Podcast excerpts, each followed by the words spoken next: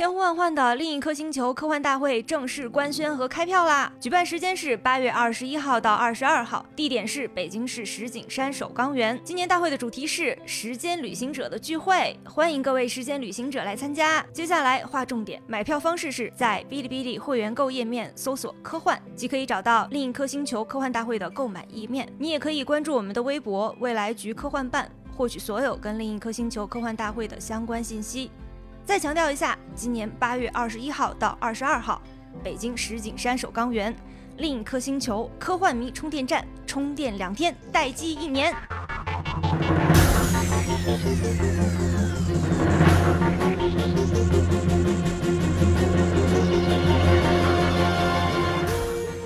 大家好，这里是未来事务管理局与喜马拉雅联合打造的丢丢科幻电波，本期是热爱能量站。我们要聊一部非常有名的科幻动画《瑞克和莫蒂》。呜，开心！我是今天的主持人小静，跟我一起呃聊这一期的是未来局的特工会喷火的阿斯。大家好，我是阿斯，喷火喷火喷火！今天比较开心。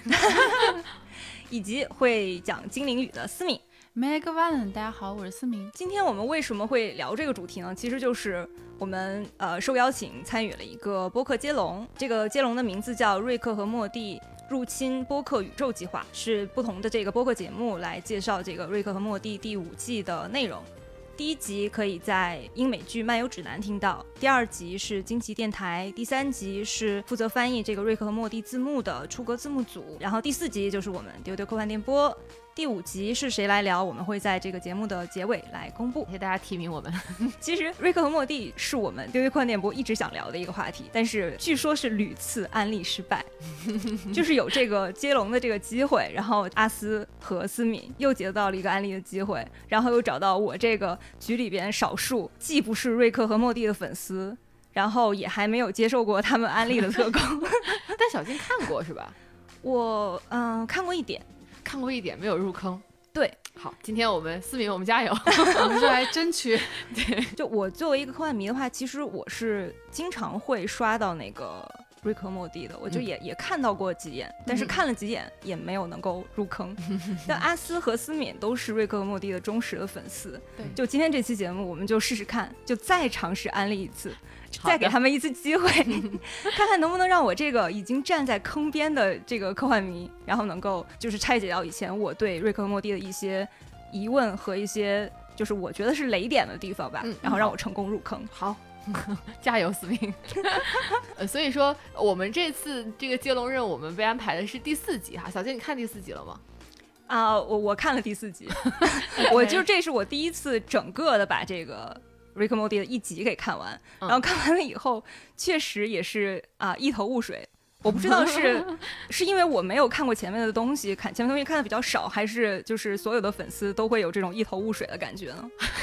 我自己看完第四集还是比较一言难尽吧，这个感觉。其实还是要给可能刚来听或者说没完全对这个 IP，对我们这个 Rick and Morty 这个 IP 没有了解的朋友们介绍一下。那 Rick and Morty 它其实是一个科幻为背景的一部呃成人向的动画剧集，然后它其实讲的就是一个天才科学家 Rick，这是一个老头儿，带着他的。一个小孙子，一个很胆小而笨拙的孙子 Morty，他在宇宙间穿梭的冒险故事。然后它是一个呃单元剧集形式的动画，就是它每一集都是单独的一个故事，但是整体呢会呃他们的人物关系是连贯的，然后包括一些基础大的设定呢是是连贯的。那第四集，首先我先给大家介绍一下它讲的是个什么事儿吧。我为什么觉得我自己看完很一言难尽呢？是因为 这一集首先它呃不是一个非常适合呃少年儿童朋友们观看的的一集，它是说 Morty 呢偷偷用了他妈妈在医院里的一个工具，然后就制造出了脱胎于自己生殖细胞的一个大怪物。然后这个怪物入侵了城市，嗯，造成了很多的这个困难，然后甚至连这个总统也过来请他们一家来帮忙。同时还有一条线呢，是讲这个居住在地下的食人马和人类的这样的一个对抗。最后他们解决这个危机的方式呢，也比较变态，是让他们的这个姐姐 Summer 用她的生殖细胞来做了一个武器，做出来的一个巨物被发射到了太空中。嗯，这个危机就算暂时的解决了，其实就是相当于这个怪物们从城市当中离开，跑到太空当中。最后总统还调侃了一句说：“反正现在这个是 space。” Problem 是太空的问题了，就跟我们没有关系了。大概就是这样的一集。嗯，我自己看完这集觉得他们玩的这个梗吧，大可不必。思雨，你觉得呢？思雨怎么看不过我这一集？觉得我还是挺喜欢这一集的老爷的，啊因为最开始其实是因为莫蒂他自己突发奇想，所以制造出了大麻烦。但是当他妈妈问他就说这到底是怎么回事的时候，嗯然后莫蒂他刚要说，然后老爷就在旁边说啊没事儿，就是哎呀就是哎就开始插话题，帮自己的孙子开始挡挡这个，相当于是替他又背锅了，所以我还蛮感动这一点。啊，我想问，老爷就是那个老爷的意思吗？就是妈妈的爸爸的意思吗？啊，就是这个意思。因为这个剧就叫《Rick and Morty》嘛，就整部剧更核心的都是建立在这两个角色的关系之上，啊然后他们两个一起宇宙冒险的故事，所以爷孙俩大冒险对，爷孙俩宇宙大冒险，一句话讲。然后第四集其实它是很也算是比较典型的 Rick and Morty 的一集，就是其中它会是一个很完整的冒险故事，同时又穿插着大量的对于科幻的一些 IP 以及呃美国文化、欧美文化当中一些事情的一种。呃，致敬、讽刺、戏仿等等也好，比如说像这一集，它其实是有一些讽刺漫威的那个爆米花电影的那个感觉。一开始的时候，他们就提到了说我要去看那个爆米花电影，然后中间还 Q 到了钢铁侠那个的扮演者小罗伯特·唐尼，说啊他 以前在那个演钢铁侠成名之前的一段比较颓废的岁月，然后在这一集的结尾还甚至还致敬了我们科幻最大 IP 《二零零一太空漫游》我还觉得他致敬了《指环王》怎么说？怎么说？天哪！就是在那个呃这一集的最后的大决战里边那个怪物都在攻打这个城市，然后有一只怪物呢，它就冲到了。这个城市的那个堡垒，然后它带着，它是自身带着那种炸弹的，于是他，于是他就把这个城市给整个炸开了，然后所有的怪物都倾巢而入，就攻破了这个城门。我一想，这不就圣盔谷之战吗？这也行。也行也行，可能我看啥都指望。对，万物皆可指望。但这一集争议还比较大，这个其实我觉得它像这一集的争议，也可能代表这个剧集就是整体上它一个争议。这个集是，呃，我看资料里说它是开播以来评分最低的一集了。对，我在嗯网上看了一下这个第四集的评论，嗯就是一方面有这个恶评如潮。就是有人说这个这一集，对，说 这一集没有了以往瑞克和莫蒂带点荒诞的虚无主义，满篇都是猎奇和重口。但是另一方面，我又看到有一些人就还是很喜欢他，嗯就说一方面觉得恶心，一方面还想再看一遍。我是没有再想再看一遍这个想法了，但是我也没有到就是 就是觉得这一集完全失掉水准的那个感。毕竟一部这种动画剧集拍到目前第五季的这个长度，肯定水平会就是参差不齐。我看第四集后面跟着的那个主创的采访里，就是有一个人就说 说他都没有办法想象这样的故事被搬到电视上，我就想说，那他为什么能够被制作出来呢？就是一个什么样的一个平台这么宽容，然后什么样的一个团队就就能做出这么样的一一集的故事？瑞克和莫蒂这个他制作的这个平台叫成人游泳 Adult Swim，、嗯然后它是一个美国的专门播成人动画的一个电视台，然后它很独特的一点就是它是每天晚上八点到第二天的六点这个时间段播出，其他时间它不播节目的，所以它是深夜档成人动画节目，专门播这种类型的，而且它很多的呃播出的动画都是颇具那种实验性质的动画，对。我之前好像在就是也看过一部动画，也是这个在 Adult Swim 上播，就是机器肉鸡，哦，那个那个更是，那个的重口程度，那个 就是更加，而且那个也是疯狂致敬各种文化梗。对对对，我觉得这这可能也是就是这种美国成人向漫画的一个特点，就是他们很喜欢，传统对他们嗯很喜欢去戏仿，就是各种已经有的大家建立起来的，甚至觉得很美好的那种呃 IP 的形象，然后去恶搞他们。当时看那个我还我还发在呃一些群里，就是那个。天线宝宝抽烟，毁了很多人的童年。说嗯怎么我们天线宝宝怎么可能去抽烟？对这个平台它就是这样，但是它因为呃，像美国他们的这个电视电影都是会分级，所以它也有比较严格的规定。像这个，比如像《Rick and Morty》这部动画，就是十四岁以上才可以观看的。啊我还有一个疑问，就是他瑞克莫蒂的话，他会每一集都是不同的导演和编剧的搭档吗？他每一集可能会有不同的导演，但是他最主要 hold 住整个 project 是两位很重要的编剧，一位是丹哈蒙，一位是贾斯汀罗兰。然后贾斯汀罗兰呢，他 这个人也很 很有意思啊，他之前做了一个。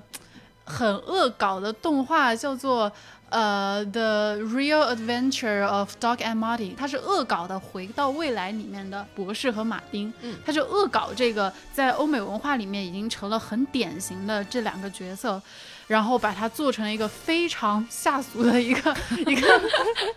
一个呃短片动画，然后实际上这个短片动画就是呃瑞克和莫蒂的前身，嗯，对。然后呢，后来还有一个叫丹哈蒙的编剧，他之前是废柴联盟的执行制作人。废柴联盟是美国的一个情景喜剧，啊、讲的就是一个律师和他的学习小组一起学习，然后生活的嘻嘻哈哈的一些很愉快的一种喜剧故事。就这两个人一拍即合了之后，他们俩就做出了这样的一个成果。哦，那第四集也是出于他们两两人之手吗？第四集我看到是这个这个主意就是丹哈蒙他自己想的，然后导演和哦编剧配合他来 实现了他这个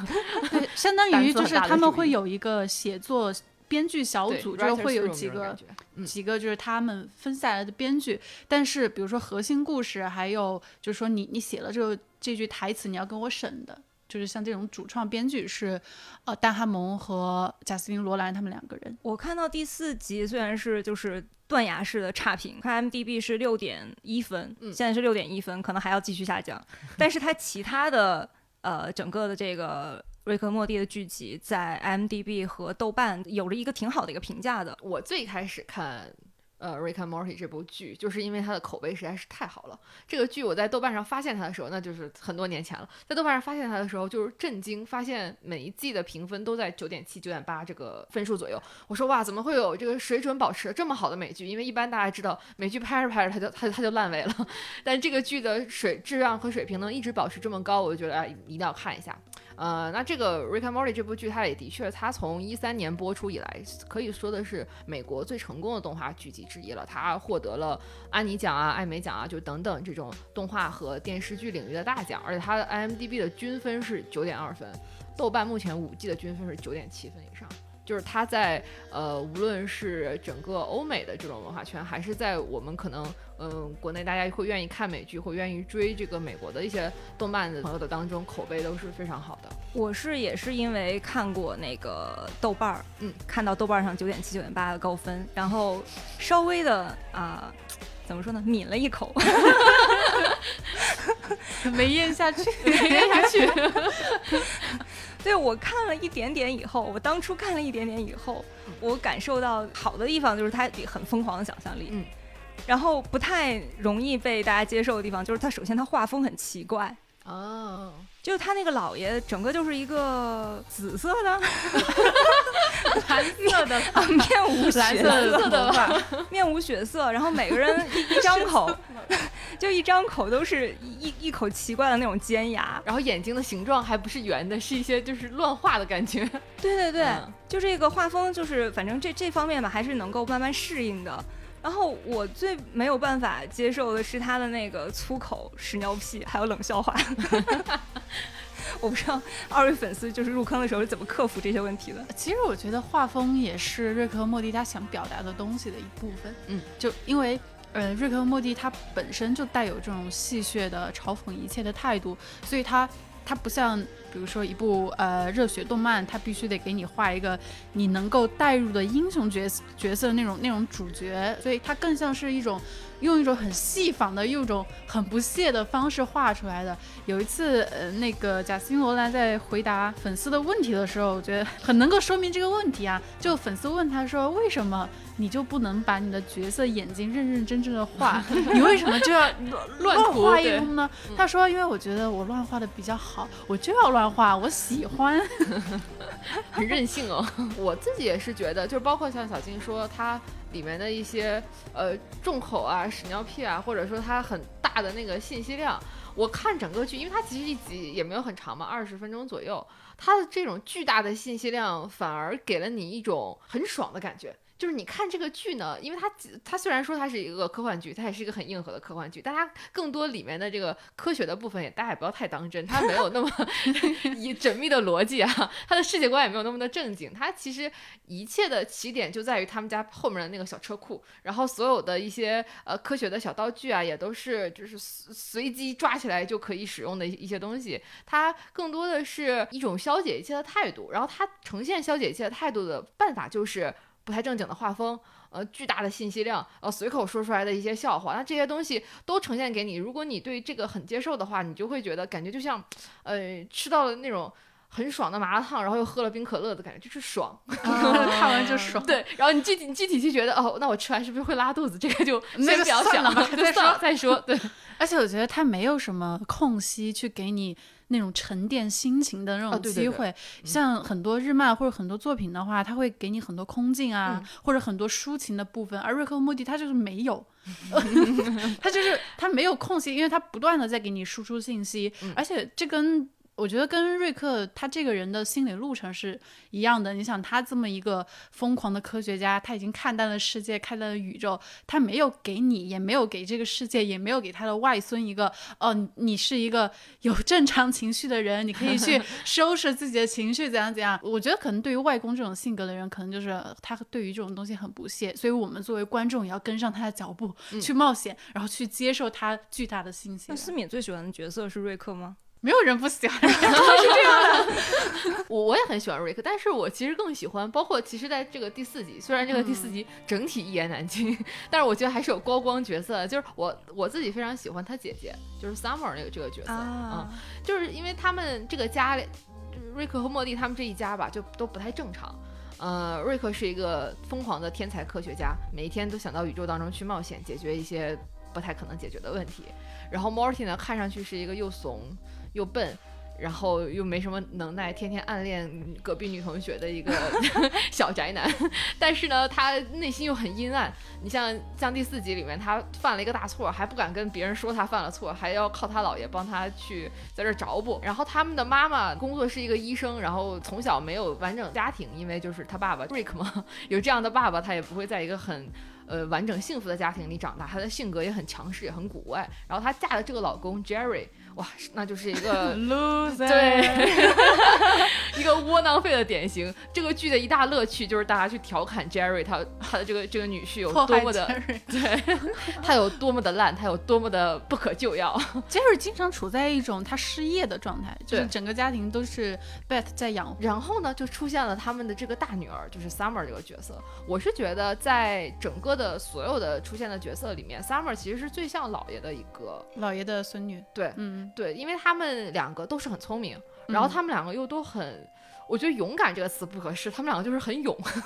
就是什么事情 都敢去做。呃，然后性格里又有那种很果决的部分。然后 Summer 呢，他在关键时刻往往能够力挽狂澜，独挡一面。比如说我们这个第四集，在最后城市陷入大混乱，然后总统把他们一家找过来的时候，呃，妈妈就是。并没有想做什么，然后爸爸一直在那给总统倒水，就是一个非常很窝囊。窝窝囊，他他也没有什么能力能够解决这个问题，就说啊，那我起码在这儿倒水啊。然后这个时候，Summer 提出了解决方案，虽然这个方案呢也挺可怕的，但是 他至少提出了，大家至少提出了方案，而且在那个城墙上的时候，他还跟他妈妈说：“你看这个男人惹出来的这些烂摊子，最后还是要我们来收拾。对，这一集其实是 Summer 拯救世”界。也可以这么说吧。所以我自己还蛮喜欢 Summer 这个角色的。我看了一下那个有人总结第四集的，就是人物形象。嗯，Rick 在拯救世界，Morty 在忙乱找补，Beth 和 Summer 在愤世嫉俗，而 Jerry 在倒水。Jerry 真的很有趣，我是我甚至觉得 Jerry 这个形象，就是如果是就是中国的观众朋友们看的话，也能找到一点共鸣吧，就是。就可能有一些倒插门的女婿，就是这这种感觉，在家里不太受到，他自己又没有什么能力，然后、啊，对哈、他是倒插门的，对他算是 倒老爷插门住在一起。而且 Jerry 他很像普通人，就是我们生活中嗯每一个人，他很他有的时候找不到工作，有的时候 跟妻子又吵架，有的时候管不好自己的。呃，一个儿子，一个女儿，就就很费心，这种人间的这种操心事儿又做不好，就普通人很容易在他那儿找到共鸣。我觉得，这个家里的别的人都在关心宇宙会不会爆炸，明天会不会到来，这个 Jerry 还在关心这个菜价有没有涨啊，Jerry 在倒水，Jerry 在倒水。我我现在想了解一下，为什么大家都那么喜欢瑞克呢？嗯，他的角色魅力在于他在整个剧中。他有一个慢慢的展现自己真实内心的过程。最开始他是一个很不负责任的一个，呃，疯狂的酗酒的，然后整天。凭借着自己有强大的智商，他就随便骂人这样的一个疯子形象。他每天就是拉拉着自己的外孙一起去冒险。但是随着你跟着外公他一起去冒险，你通过他的视角去接受这么多事物之后，你才能够领会到他的境界。其实，呃，瑞克他内心是很痛苦的，他的痛苦不是那种他找不到工作啊或者怎么样。那种凡间的痛苦，他痛苦是那种西西弗斯式的痛苦，就是他能理解这个宇宙是没有意义的，是很虚无的，但是他又必须，就是面对着这样的虚无，不断的生活下去。就有一集嘛，第一季的呃第六集，就是嗯，那那集很经典，就是那集主要是莫蒂啦，他们搞出一个。很很疯狂的举动，就是把整个世界的人都变成那种柯南伯格怪，就是所有人都变成了怪兽。然后瑞克他就实在是想不出办法去解决这一切了，他怎么做呢？他就打开了传送门，说：“走，我们换个宇宙吧。”然后 他就他就换了一个，就是在那个宇宙的自己和那个宇宙的末地，就是意外死亡的宇宙，然后就去到那个宇宙，然后就在那个宇宙生存下去。然后那个就是所有人都变成柯南不格怪宇宙，那个宇宙怎么办呢？那就是别去想它。然后当当时的莫蒂他是很他很震惊，像我们每个人一样，像观众一样就很震惊，就在瞪瞪大眼睛看，就不敢相信自己的身边发生了什么。但是瑞克他就躺在那个沙发上就喝酒，就像没事人一样。其实我第一次看。这一集的时候，我看到这一幕的时候，我和莫蒂会比较像，就是我会很震惊。但我看了这么多集之后，我体会到，呃，老爷他内心所，因为他他接受过这么多，他他早就知道这个世界上有那么多平行宇宙，他早就知道这一切的残酷，所以我觉得他不是对那个世界没有感情，而是这么多次的灾难，这么多的冒险，他已经看淡了，所以他躺在那儿像没事人一样的就躺在那喝酒。虽然镜头没有给到他，但是。瑞克的那种痛苦，我觉得是那种没有表现出来的痛苦。你慢慢的看到后面就会明白。嗯，我刚才听二位就前面的案例的时候，其实我有一个印象，就是你们说这个瑞克莫蒂是一个信息量很大，然后让你没有时间思考，然后看完了以后你也不太会再去在意他那个屎尿屁内容的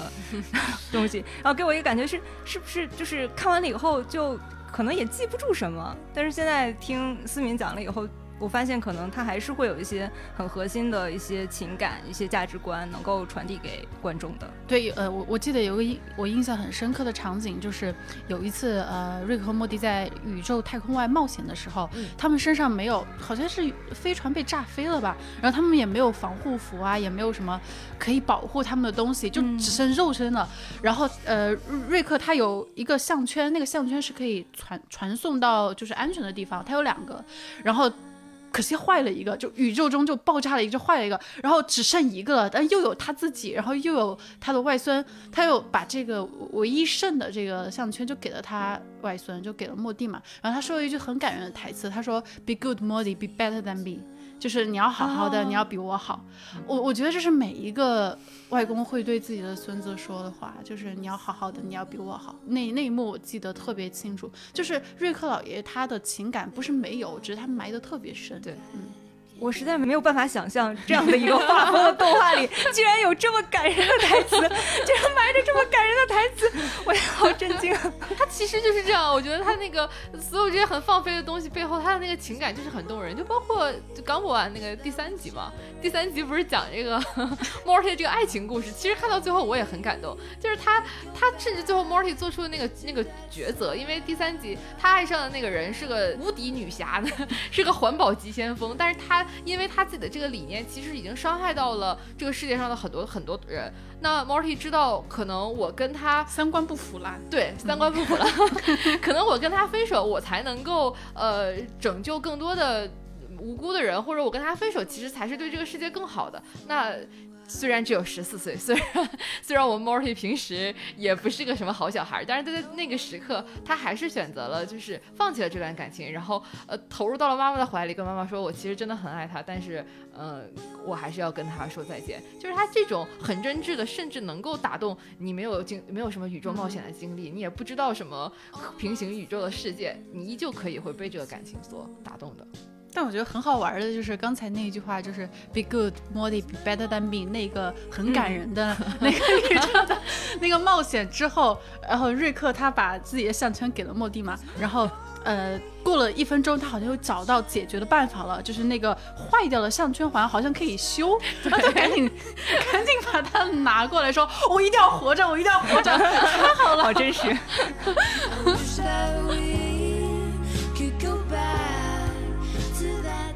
啊，我有一个基础的问题，瑞克和莫蒂是每一集都是不一样的故事是吗？我从哪一集开始看都可以是吗？是的。我但是也也但不是。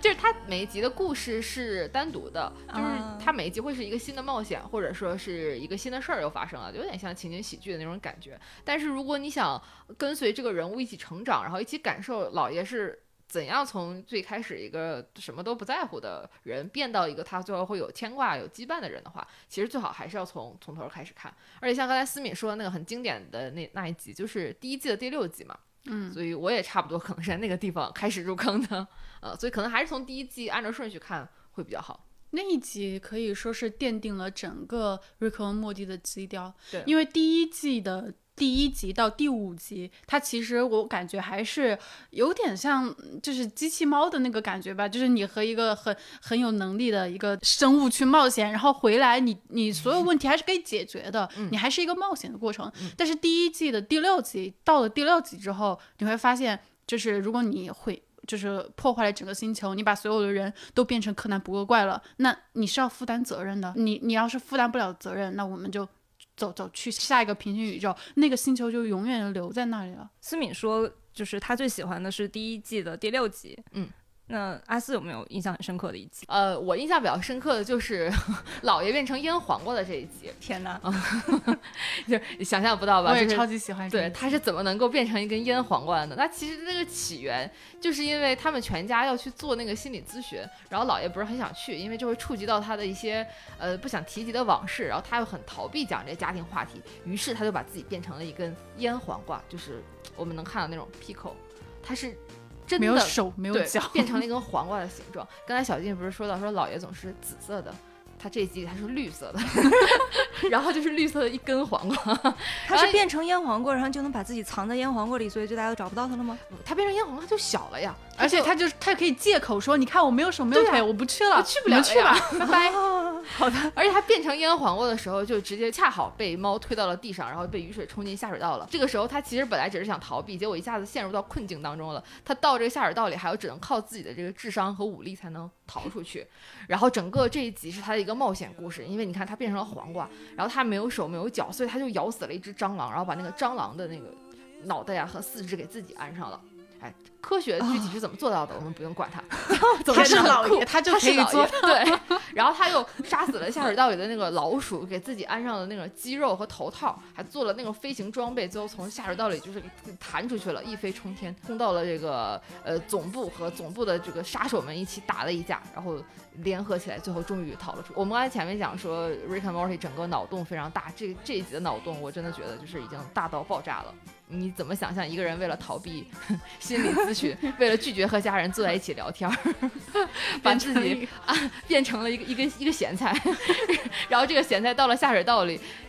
咬死了老鼠，咬死了蟑螂，把它们的四肢按到自己的身上，然后最后又逃出去的这样的一个故事。这一集我自己很喜欢，而且他最后其实呃在揭示的是，呃，老爷之所以一直这么做，是和他家人之间的这种感情，和他自己虽然很强大很厉害，但他没有办法控制自己作为一个人他感性的部分和他对家人的感情的这个部分，所以他在这种脑洞很大甚至很飞的剧情当中，还是埋了一些情感上的东西在的。非常安利，推荐小静去看一看，说不定看完这集就可以入坑。啊，第几集来着？第三季的第三集，其实这一集我觉得两条线分别对应了瑞克到底有多强，还有嗯瑞克他最核心的弱点是什么。嗯就你看完这一集，你就能明白瑞克他到底是一个怎样的人。他有多厉害，然后他的最大弱点在哪儿。我一直都嗯觉得科幻迷还是比较理智的一个群体，我没有想到科幻剧还能有这么飞放飞的内容。那可放飞了。听到我们讲述这么多小金油杯，稍微的安利到一些吗？就我现在听下来啊，嗯我觉得这个这个剧的就是入坑门槛还是挺高的。首先，它是一个成年人看的动画片，嗯然后呢，你又要对欧美文化有一些了解，然后它有很多科幻的梗，但是它又有很多放飞的设定，嗯，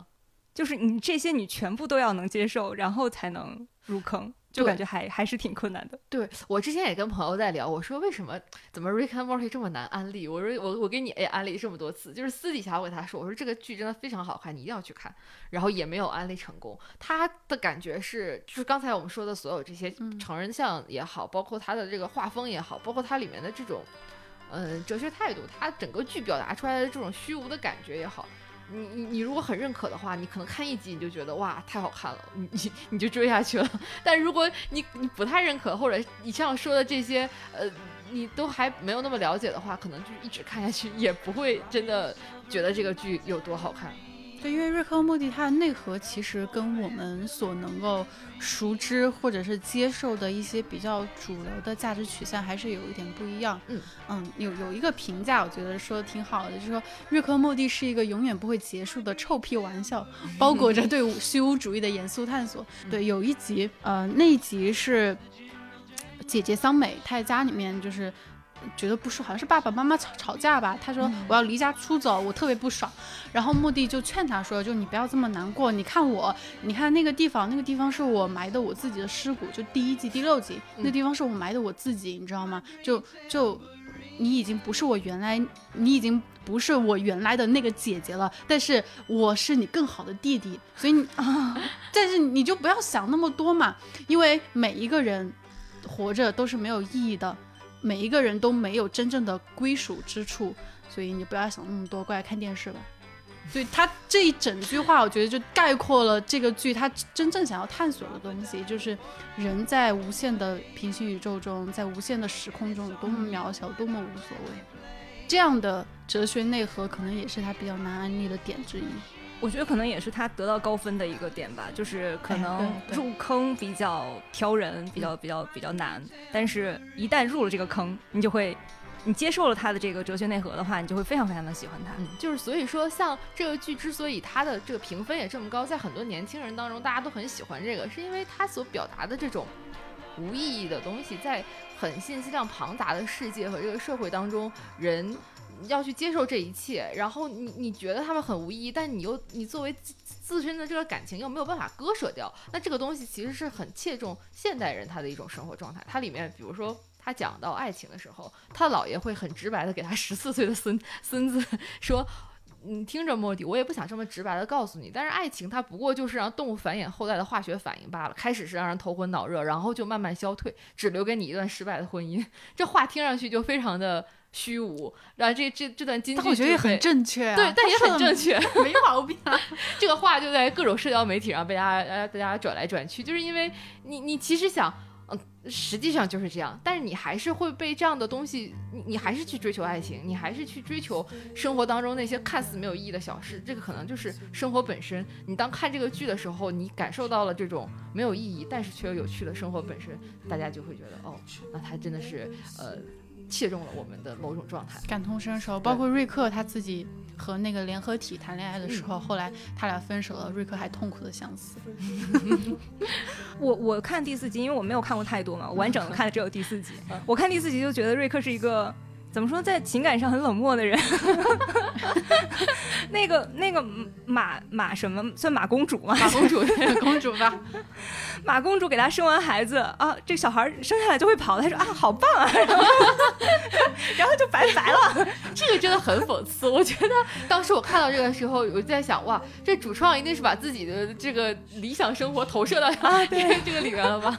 这个剧当中有很多对社会的讽刺，有一集第三季第七集可以说到达一个巅峰状态，那一集可以称之为封神的一集了。呃，我我就讲这一集大概讲的是什么？这一集讲的是。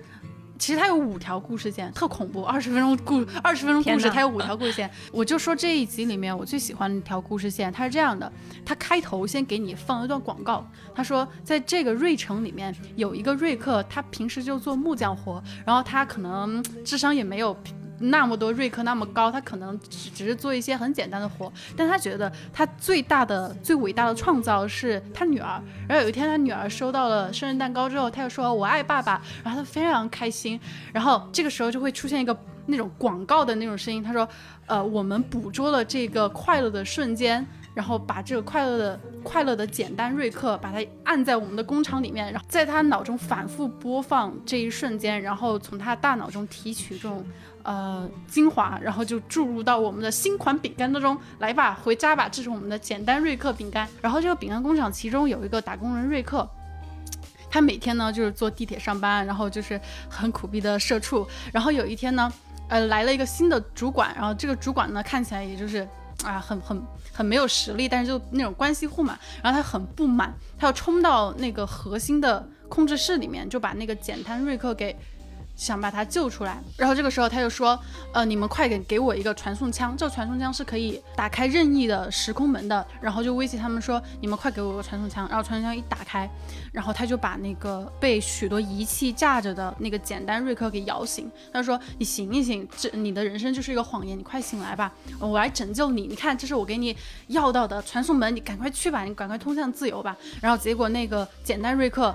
一进去，然后他就死掉了，因为那个门。直接进去就是可能就是绞肉机什么的，然后他直接死掉了。然后正当这个打工人瑞克要开始发作的时候，这个时候呃这家工厂的老板出现了，他说：“年轻人，我知道你想要的是什么，你很对，你没错。”他叭叭给他讲一大通。这样吧，就是我来带你通向自由。嗯，然后就给他准备了一辆跑车，他很羡慕一辆跑车，然后从然后跟他说，从今天开始你不用打工了，你不是社畜了，你以后就想干嘛干嘛，你有钱了，来，这是给你的新跑车。然后那个社畜瑞克就特别开心，然后他拿着那个车的钥匙，他要走上那个车的前前面，想要去。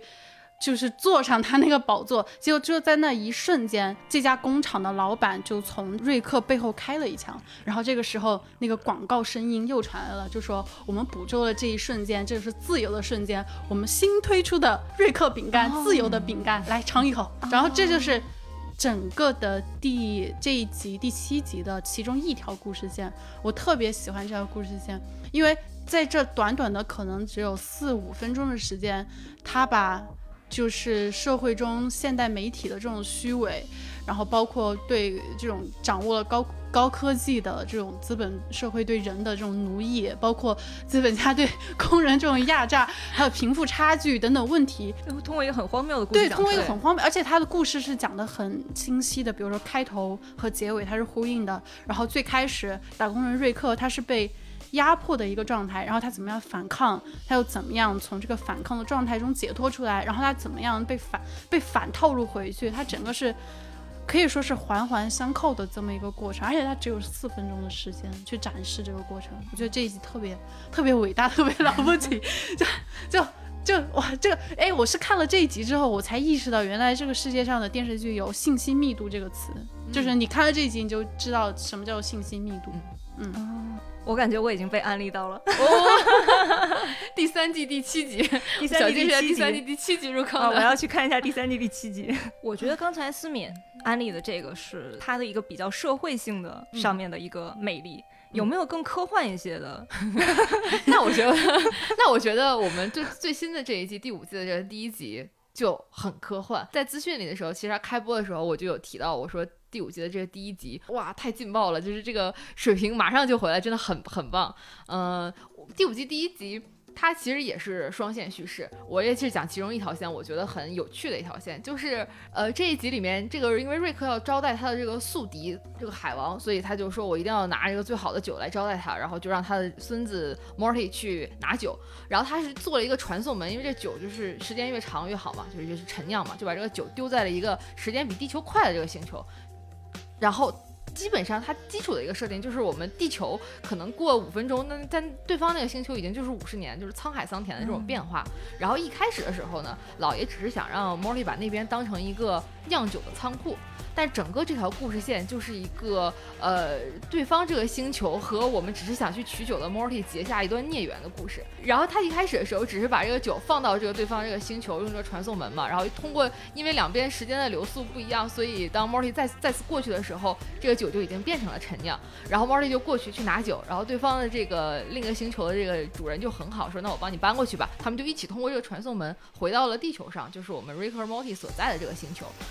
把酒搬过去，等他再回去的时候，因为时间的流速是不一样的，对方那边他自己原本来的星球已经沧海桑田了，他的家人已经就是妻离子散，他的孩子们从那个破败的房间里爬出来，说：“爸爸，你怎么才回来呀？就是妈妈都已经妈妈都已经死了，我们这个家都已经完了。”然后他这个去送酒的人他也很惊讶，他说：“怎么嗯怎么变成了这样呢？”于是这个故事就在不断的循环当中。他们在对方他们这个星球里就流传着一个黑暗之子的传说，就是说这个 Morty 就是每次都来取酒的这个 Morty，他每隔一段时间就会过来袭击他们，然后在几百年的时间里，整个这个星球所有的发展和变化只有一个目的，就是为了来杀死 Morty。Morty 成为了他们这个世界当中的一个大魔王，但是其实 Morty 在他的视角当中，他只是到了这个星球去取酒。在一开始的时候，大家看这个故事会感觉很奇怪，为什么 Morty 他在这个过程当中，他的这个时间没有发生很大的变化，一切好像就是在一个小时里发生的时间而已。而在对方那个星球里，已经发生了无数的故事，朝代的更替，然后技术的发展，妻离子散，呃，大魔王的产生，然后所有的这个星球的人的唯一的一个目的，就是为了杀死这个 Morty。然后其实它就是一个科幻经典的元素，就是时间的流速是不一样的。我们所谓的什么呃，天上一年，人间就是一百年，这种这种这种感觉。那这个他所玩的这个梗。呃，很有意思。我自己看的时候就感觉你能想到很多以前看过的故事里，因为时间的不同，可能你所有的一个巨大的社会组织，你最终极的目的都是因为曾经另一个地方的一个无心之失，一个他没有想到会给你造成这么大灾难的一个小事件，而造成了你这个社会这个族群所有的意义的来源。我觉得这一集是一个很科幻，然后同时又是一个也是一个很有趣的一个。概念就是我们第五季的第一集讲，其实就是 Morty 放酒的这一个过程，一个简单就放酒拿酒的一个过程，然后就对人家的整个这个文明进程都产生了一个很大的影响。这其实也是科幻里边经常会被描写的一个话题，嗯，就是外星人的一个无心之举，可能就对人类产生一个很大的影响，嗯，或者人类以后的未来的一个无心之举，也会对别的星球或者整个宇宙产生一个很大的一个影响。那思敏还有什么特别推荐的哪一集吗？呃，就联合体那集吧，就是有一次，呃，全家人跟着瑞克老爷一起冒险的时候，呃，瑞克老爷就是遇到了他的旧情人，然后他的旧情人名字叫联合体。这个联合体很有意思啊，他有一种能力，就是可以同化所有人的思想。嗯，就是呃，他同化了所有人的思想之后，他干嘛呢？他称霸整个宇宙。然后联合体和呃瑞克在这一集里面就是就是。旧情人相见嘛，就过得很愉快。但是到了最后，联合体还是觉得说他和老爷不适合在一起，于是给老爷写了写了一封信。但是由于联合体它可以同化很多人的思想嘛，所以。到结尾的时候，其实是整个星球的人都给老爷写了一封信，就同一封信。所以到了结尾的时候，老爷一边走在那颗星球上，一边捡着路边上飘散的纸页，因为都是信封，都是同样的一封信，他要捡起这些信看。大概的意思就是说，我喜欢你的原因，就是因为你很独特，而我这个原因就是因为我们人生选择不同，所以我们不能在一起的原因。那他为什么没有同化掉瑞克呢？因为他喜欢他呀，喜欢他的原因就是因为瑞克他不同，他独特，他有自己的主见啊啊。然后他跟他说，这两天的相处，为了让你开心，我就失去了我的主见，我变成了你的一部分。但同化别人一直是我的强项，你却那么轻而易举就让我失去了自我。我觉得那一集特别感动，是爱吧？对，然后。在在那一集的最后，呃，瑞克老爷非常的难过，他回到家里面一句话都不说，然后孙女桑美就问他说：“哎，联合体怎么样了？”然后瑞克就说：“哎，同化别人的思想不好，谁受得了啊？这么搞。”然后就离开了，也没有别的台词。然后镜头再一切，瑞克他来到自己的实验室，他架起一个用来自杀的头盔的设备，然后就安装在自己头上，但那个设备失效了。然后这个时候配着伤心的音乐，这一集就结束了。整个部分他没有。他没有那种特别就是漫长的那种抒情，大家情感特别的充沛。那这是哪一集呢？这是第二季的第三集，好的，嗯这个我也要找来看一看。所以说我们是安利到了，对吗？我们是安利到了是，安利成功哎，了，成功了，是吧？对吗？对对对，太好了，我我我现在不仅自己很想看这个剧，我现在觉得就这个剧，它一方面有很疯狂的一一面，但是其实它有一些很内核的、很基础的一些人的一些情感，所以就是哪怕。啊，你对这个欧美的这些东西不是很了解，或者是你对科幻的梗不是很了解，只要看下去的话，应该还是都会有打动你的这个部分。因为刚才思敏讲的那两集，我都觉得特别的打动我。就是它是用脑洞啊、想象力这种超大的信息量，但它内核还是情感故事。不管是家人的那种情感，还是这种很浪漫的爱情，还是那种你去看待世界和看待呃周围其他的和你没有那么多关系的东西的这这这种情感，这些情感是最能够让你产生共鸣的。然后我觉得思敏讲的这两集都是在情感方面做的特别好的，所以呃是非常推荐大家去看。我觉得我相信大家看了这两集 也一定会入坑一定会入坑的。那我今天回去就要从啊从头从头开始看。好耶！我我现在觉得听那个思敏和阿斯的案例，让我觉得这个剧其实它有很多的魅力点，好像也没有那么难入坑，就不知道为什么前面 失败了那么多次，它到底就是之之前的问题都在哪儿呢？就我觉得可能是之前我们试图给别人安利的时候，都非常想努力的把一集的故事给他讲好、讲。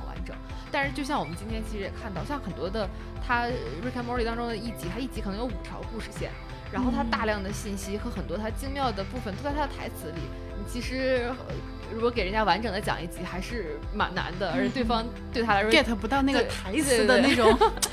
要接受的东西也太多，他又而且它又没有那种很直观的视觉上的东西能看到。我们今天可能更多的是在呃我们自己真的感兴趣的地方和真的我们觉得在情感上能够动人的地方，着重的给我们小静 讲了一下，所以可能还是有能让小静感觉到有兴趣的点吧。我的感觉就是，可能这个剧它会有你不太能够吃的吃下去的部分，嗯但是它里边有很多很多的闪光点，嗯就是等着你去发掘。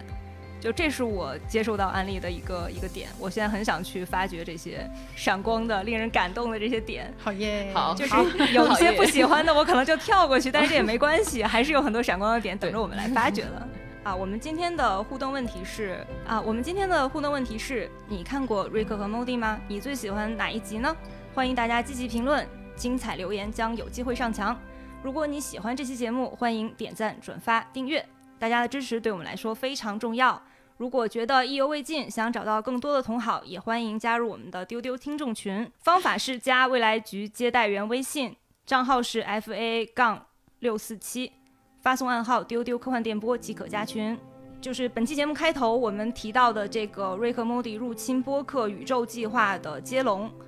那接下来我们就公布在丢丢科幻电波后面将讲述第五集故事的播客是吴奇 No Wonder，请大家来期待。嗯后面五集呢会有哪些播客来录制呢？我们也会也会在后面的节目当中陆续的揭晓。大家如果希望谁来聊，也可以在评论区告诉我们。那这期就这样啦，我是小静，拜拜。拜拜，拜拜。千呼万唤的另一颗星球科幻大会正式官宣和开票啦！举办时间是八月二十一号到二十二号，地点是北京市石景山首钢园。今年大会的主题是时间旅行者的聚会，欢迎各位时间旅行者来参加。接下来划重点，买票方式是在哔哩哔哩会员购页面搜索“科幻”，即可以找到另一颗星球科幻大会的购买页面。你也可以关注我们的微博“未来局科幻办”，获取所有跟另一颗星球科幻大会的相关信息。再强调一下，今年八月二十一号到二十二号，北京石景山首钢园，另一颗星球科幻迷充电站，充电两天，待机一年。